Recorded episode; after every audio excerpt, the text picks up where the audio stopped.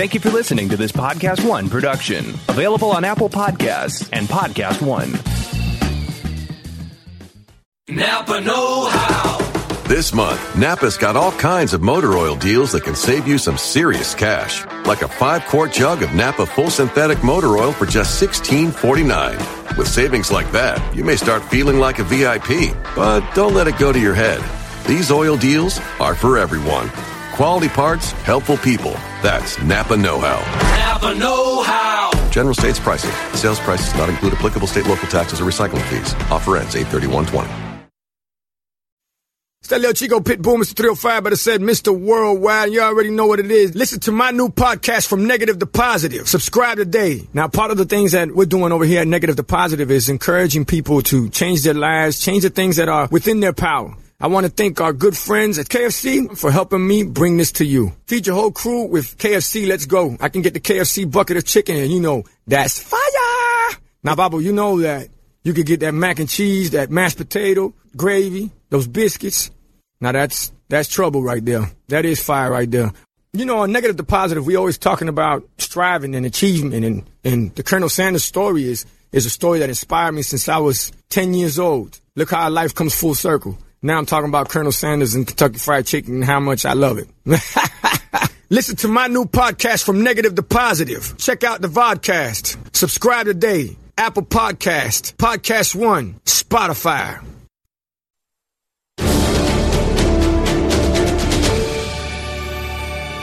Welcome back for a new episode of Collider Movie Talk, where we are covering Spider-Man Far From Home's box office, a record that had already broken. Then on top of that, Disney has officially cast The Little Mermaid. The title role, role Ariel, it went to someone. We know who it is. We're excited about it. We're excited to share that news with you right now as the cast for that highly anticipated movie gets rounded out this week. It's so exciting. And I get to talk about that today with Jay Washington and Eric Eisenberg. Hey, hey. What's Hey. up? I didn't get the hat memo.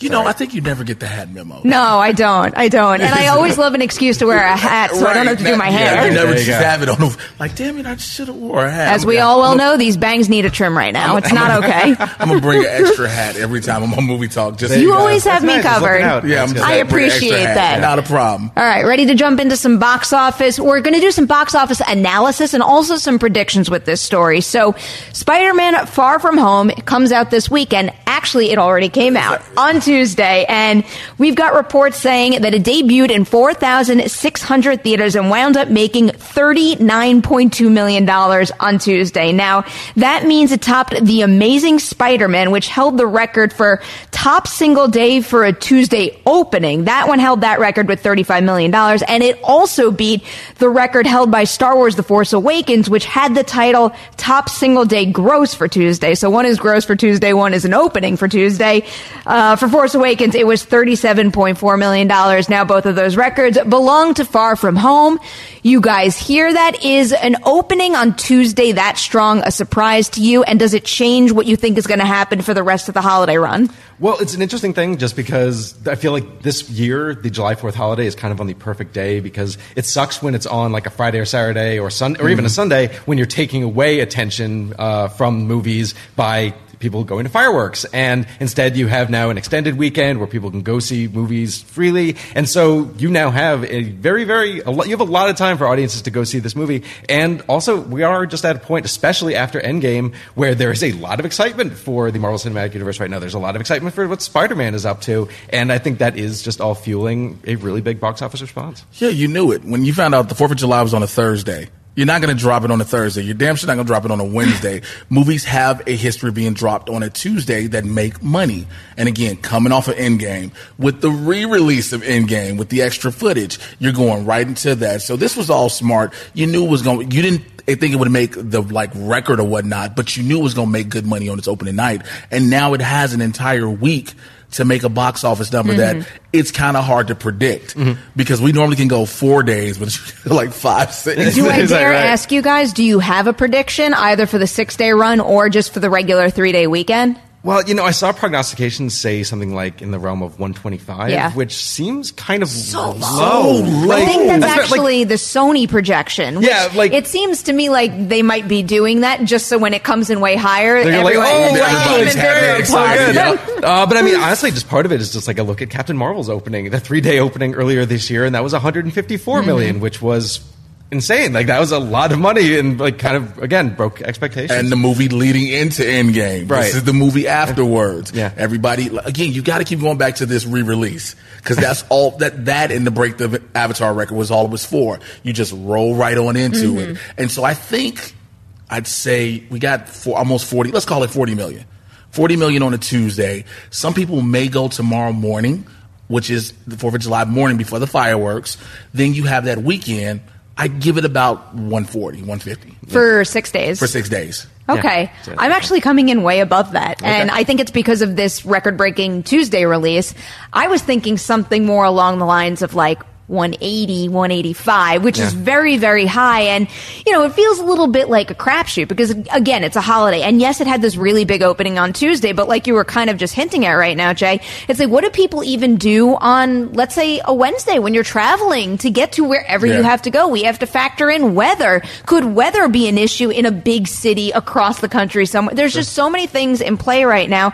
And there is also the chance, just in case the three day weekend comes in and it looks like a lower number in comparison to, let's say, a Captain Marvel or something like that. It's because it could be front loaded. It just had a huge, huge Tuesday. So that mm. three day, it's not a comparable number to any other typical three day weekend. At the end of the day, Sony just wants an over total about 150 million, no matter what. They just want to say, like you said, Sony's projection is 125. They get 150. They're like, well, we're already in production on Spider-Man 3, which we already we Yeah. already know is happening because he's contracted to do one more. Right. But they'll let you know it's happening. All right, just to lock in some numbers quickly Sure. here, though. Steve Calderon in the live chat is saying Spider-Man: Homecoming made 154 million in the first six days. Can Far From Home top that? I go yes. yes, definitely. Yes. Yes. Okay. Well, I mean, I think part of it is honestly like when Spider-Man: Homecoming first came out, people like we were still a few years removed from the Andrew Garfield Spider-Man. It like we got to meet him in Civil War, but it was this really small role. At this point, we are now like we have had Tom Holland Spider-Man on the big screen every year since 2016. I was Like, reading is- some yeah. reports, and I don't agree with this at all. Uh-huh. I was reading some reports because you could take it one way. It's like even the Endgame thing. You could look at it one way or the other. Has Endgame sucked so much money out of the 2019 box office that there just isn't that much to go around, or is the Endgame storyline going to give this a boost? And it's a similar thing with Spider with Tom Holland Mm-hmm. Spider-Man. At least, have we been oversaturated with Tom Holland Spider-Man, or are we all just such big fans that it's going to help? I think it's that. But let's Yeah. go to Infinity. You could say the same thing about Infinity War, because Infinity War made a killing at the box office, and everybody was like, "Oh, so what's going to happen?" Ant Man and the Wasp, no matter how it was received, it still made money its opening weekend because it was the follow up from Infinity War. So I don't think there's a lag. People love Tom Holland. There's an argument that he is the best Spider Man right now. You know, some people will still go Tobey Maguire, but I'm like, watch Spider-Man 3 again. and nobody's really saying it. People will say Andrew Garfield's a good Spider-Man, horrible Peter Parker. Yeah. But they're saying, everybody as a whole agrees Tom Holland is the total package of this. And so I don't think you can get tired of that. You enjoy what he brings to this. I will also just add to the mix uh, in the same way that people really wanted to see how Endgame turned out, like for themselves. You had the whole "Don't spoil the Endgame" campaign. There are a lot of surprises in Far From Home. Particularly, a lot of people are talking about the end credit sequences, which do legitimately pack a wallop. Not going to spoil them here, but people are going to want to go see that in theaters for themselves, as opposed to like risking going on Twitter and mm-hmm. seeing it just pop up on their feed accidentally. Well, funny So- you should bring that up. If anybody does want that kind of content spoiled for them, we're going to have a whole ton of spoiler content. I believe spoiler talk for Spider-Man Far From Home is already live on the channel, so you could check that out if you've seen the movie. I do want to bring up one other point because it does seem like this summer in particular, with every single new big release we're getting, this is what the conversation is revolving around. How many movies we have, how many reboots or remakes or sequels we're getting and what that could be doing to the landscape. And I was reading a piece on Variety and they had one sentence in there that it kind of gave me like bad chills a little bit. They wrote, only Disney has reaped big profits while its rivals falter. The studio has fielded the four biggest movies of the year so far and controls nearly 40% of the stateside market share. What do you make of this statement? And I guess does that mean it's going to help Far From Home? Tell the other studios to step up. These other bigger studios. Warner Brothers can put money behind a project just as much as Disney can. Now, granted, I'm not going to say the film itself, but when it comes to the marketing and the push, they can do that. They don't. Disney makes sure no matter what, we get all these movies in front of us consistently. We're constantly bombarded by advertisements on it, whether it be the radio, television, social media. You're constantly hitting it. So you're like, okay, I'm going to go see this.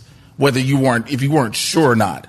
It doesn't entirely feel fair to say to everybody else, step up your game because there are other studios that released really solid films. And because this, mu- and I'm not taking away anything from Endgame because again, my favorite movie of the year, I think it deserved Same. to make all the money that it did, but all that, there's only so much to go around and so much of that went to mm. Endgame that it doesn't give certain other films the opportunity that they would have had otherwise.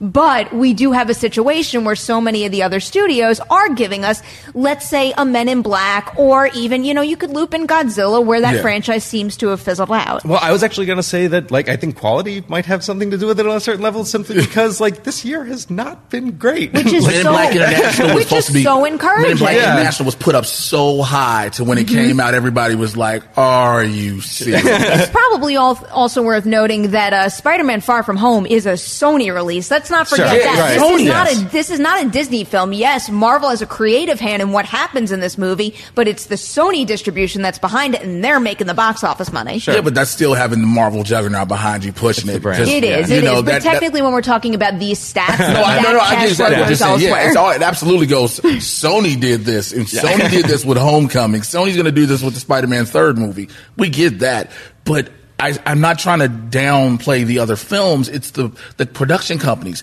There are some studios that can do it. A Paramount can do it. A Warner Brothers can do it. A Sony can do it, as we see. A Fox could, but Fox is now owned by Disney, so hmm. that's a whole different ball game. say, yeah. You know, but when it comes to the promotion and the marketing of a film, that's the biggest thing. We're not talking about having two, three hundred dollar million, three hundred million dollar films keep coming out because every film is not going to be that. Again, Men in Black International. What what was the budget for that? Like one something, if not a little bit higher. It was significant. It was significant to not even really. Everybody's like, oh, this was a flop. This is not what I expected. Godzilla, King of the Monsters. Oh my God, we get Godzilla back on the screen. It's been so long. It comes out, everybody sees him. It's like, oh, well, that was it. Okay, yeah.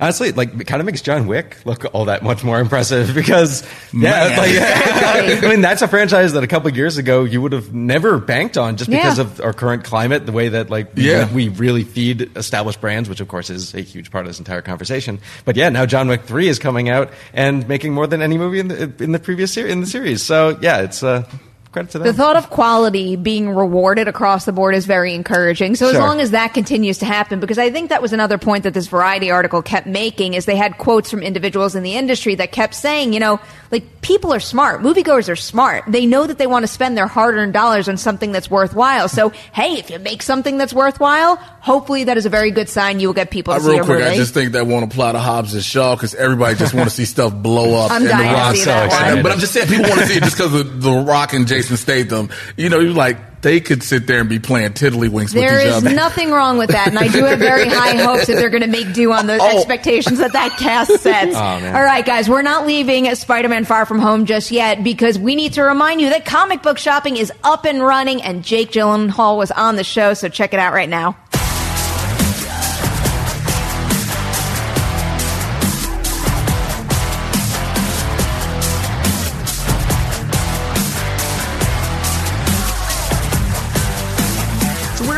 For comic book shopping, our first ever international episode, and I'm here with Mysterio himself, Jake Gyllenhaal. What's going on? It's just the beginning of the absurd things I've done in my career. We can fly out of this scene. Cosmic energy flavor. Cosmic Energy Flavor. Love it. So we're here at Orbital Comics. We are very far from home, and we're here to promote Spider-Man Far From Home. Are you ready to do some comic book shopping? Totally. Let's get some comics. All right.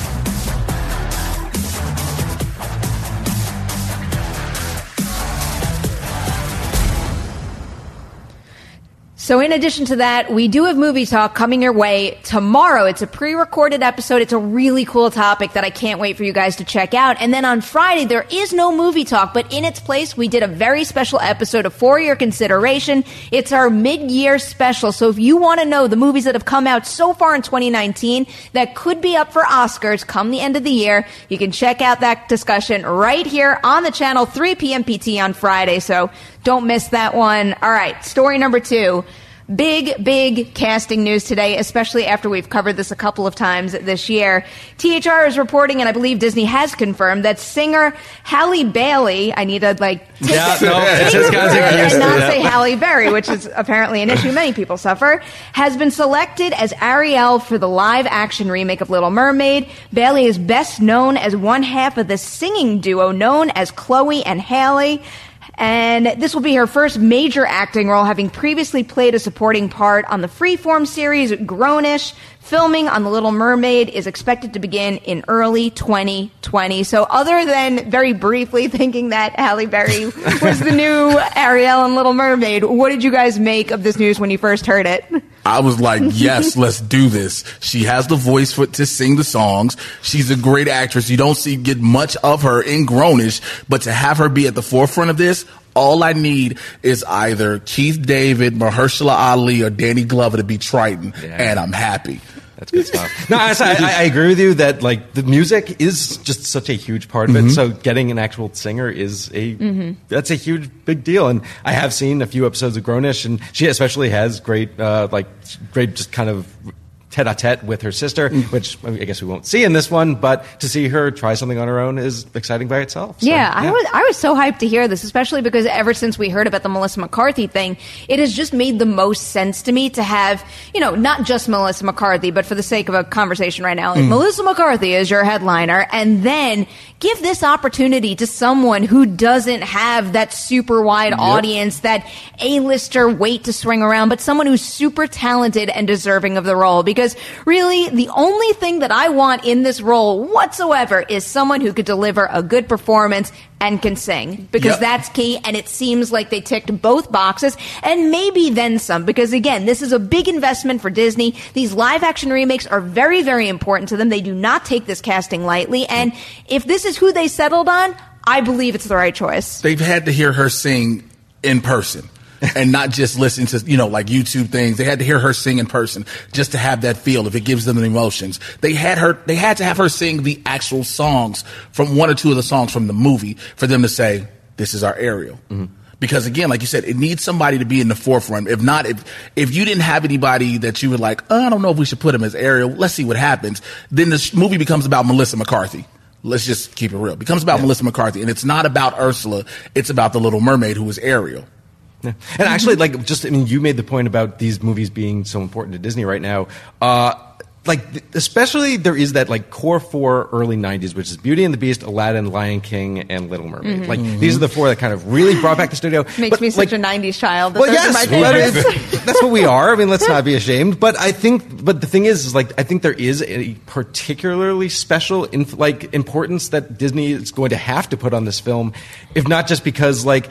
Obviously, young kids are still growing up with the animated versions, but there's also audiences of our age which have that nostalgia factor and Mm. look back on these movies. And a huge part of that is obviously the music. Like that is in- perfectly ingrained Mhm. within everything about this. So that's kind of why I think that music front, music first is kind of the way to go with it. And yeah, it seems like they made the right call on that. Yeah, it seems like they're taking a lot of steps in the right direction, but given all the information we got this week and some of the stuff we knew Mm. from previous reports about who's attached to work on this project, whether it is in front of the camera or behind the scenes, is it smooth sailing at this point for this Little Mermaid movie, or is there anybody attached that you're like, hmm, not quite sure about them yet?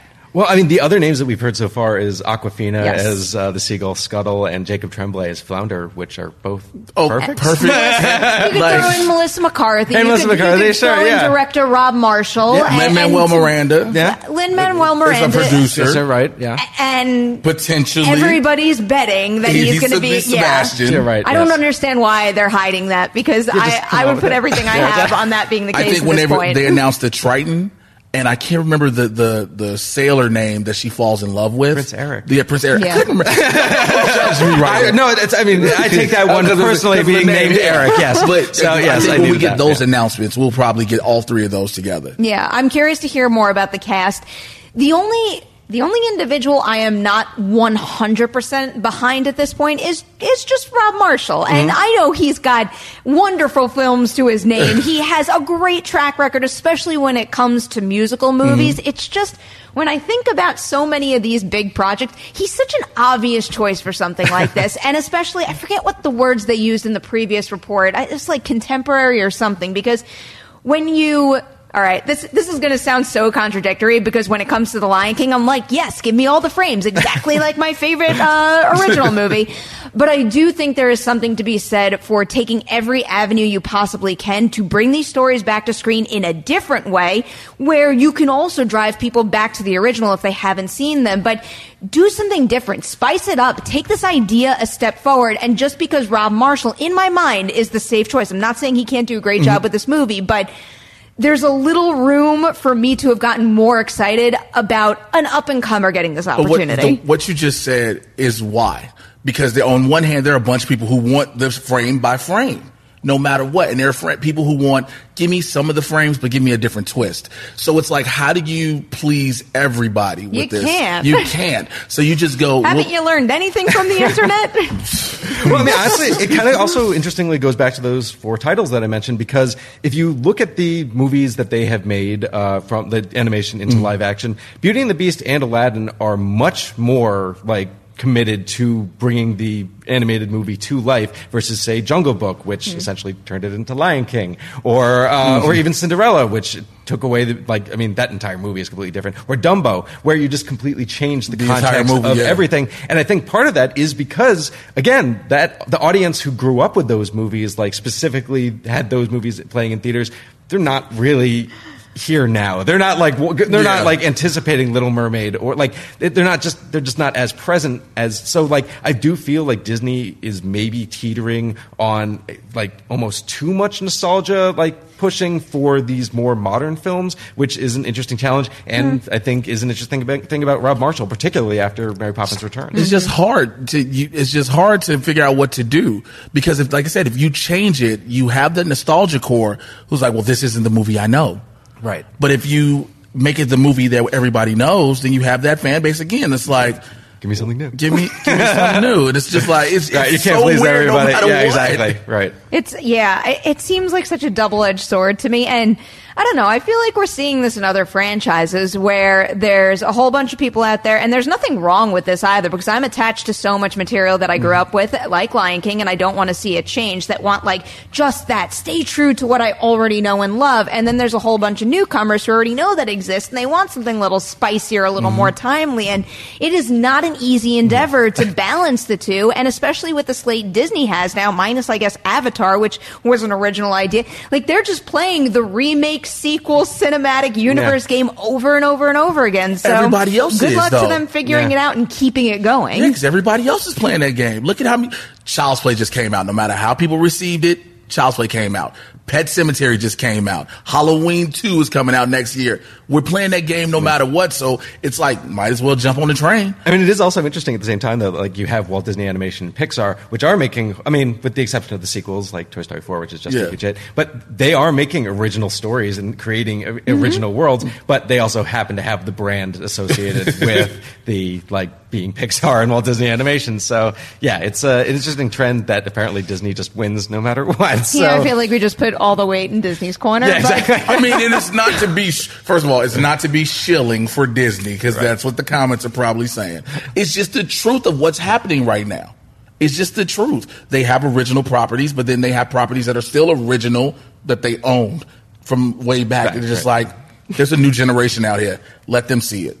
Remember, they used to re-release tapes and DVDs out of the vault, Out of the vault, all yeah. the time. So. Oh, I remember the vault, the vault, and uh, the shell, the shell, clam Yeah, shell cases. yeah. which I still have quite a few of them. All right, we're gonna stick with, I guess, the topic of sequels, remakes, re-releases, whatever you want to call it. For a question in the live chat from Luis E. de la Pena, who's asking, in honor of Jumanji: The Next Level, which video game would you like to be sucked into, and what character would you like to play? Oh wow. I like this question. Put me in the Legend of Zelda, and I want to be Link. Yep, I want to wear the green stuff and everything, and have just the sword and go find Triforces.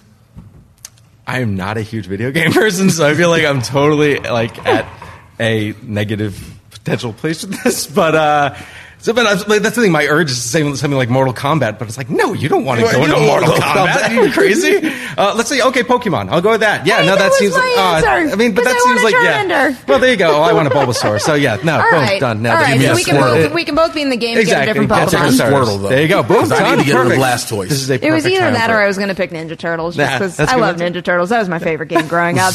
All right, that is a wrap on today's edition of Collider Movie Talk. Thank you to everybody out there for watching, and an extra special thank you to Eric for joining us today. Jay, as always, Thursday. It's not Thursday. It's not Thursday. though. That's why I think that's what threw you off. I was like, know, I, wanted to say something about Thursday originally, but I was like, today is Wednesday and we are live. Wednesday. It was nice to have you on a Wednesday. Dorian, thanks for manning the live chat. Adam in the booth back there, you rock. Guys, thank you so much again for watching this episode. Tell everybody you know about us on the YouTube channel in podcast form. And don't forget, tomorrow, 3 p.m., not live, but you will get a brand new episode. We are talking about the new members of the Academy. It's a big deal, and I get to break all that down with Angelique Jackson and Roth Cornet. So don't miss it. Tomorrow, 3 p.m. PT. That's still that. Yeah, just not live. I'll see you then. Go there.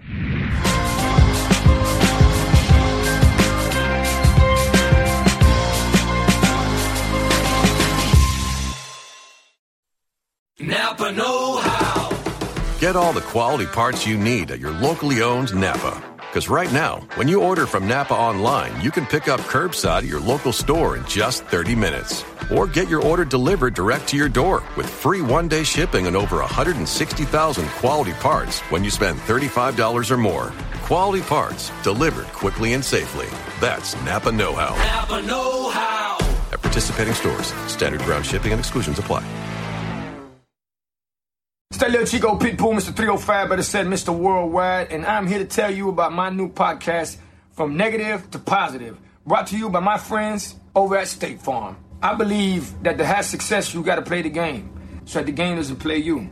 You know, the biggest risk you take is not taking one. It's very important that you make sure that you make the most out of your money, especially when it comes to insurance. State Farm offers surprisingly great rates. They have great agents standing by helping you personalize your coverage. All this is backed up by award winning, easy to use technology. It's a great price with an even greater service. When you want the real deal, like a good neighbor, State Farm is there.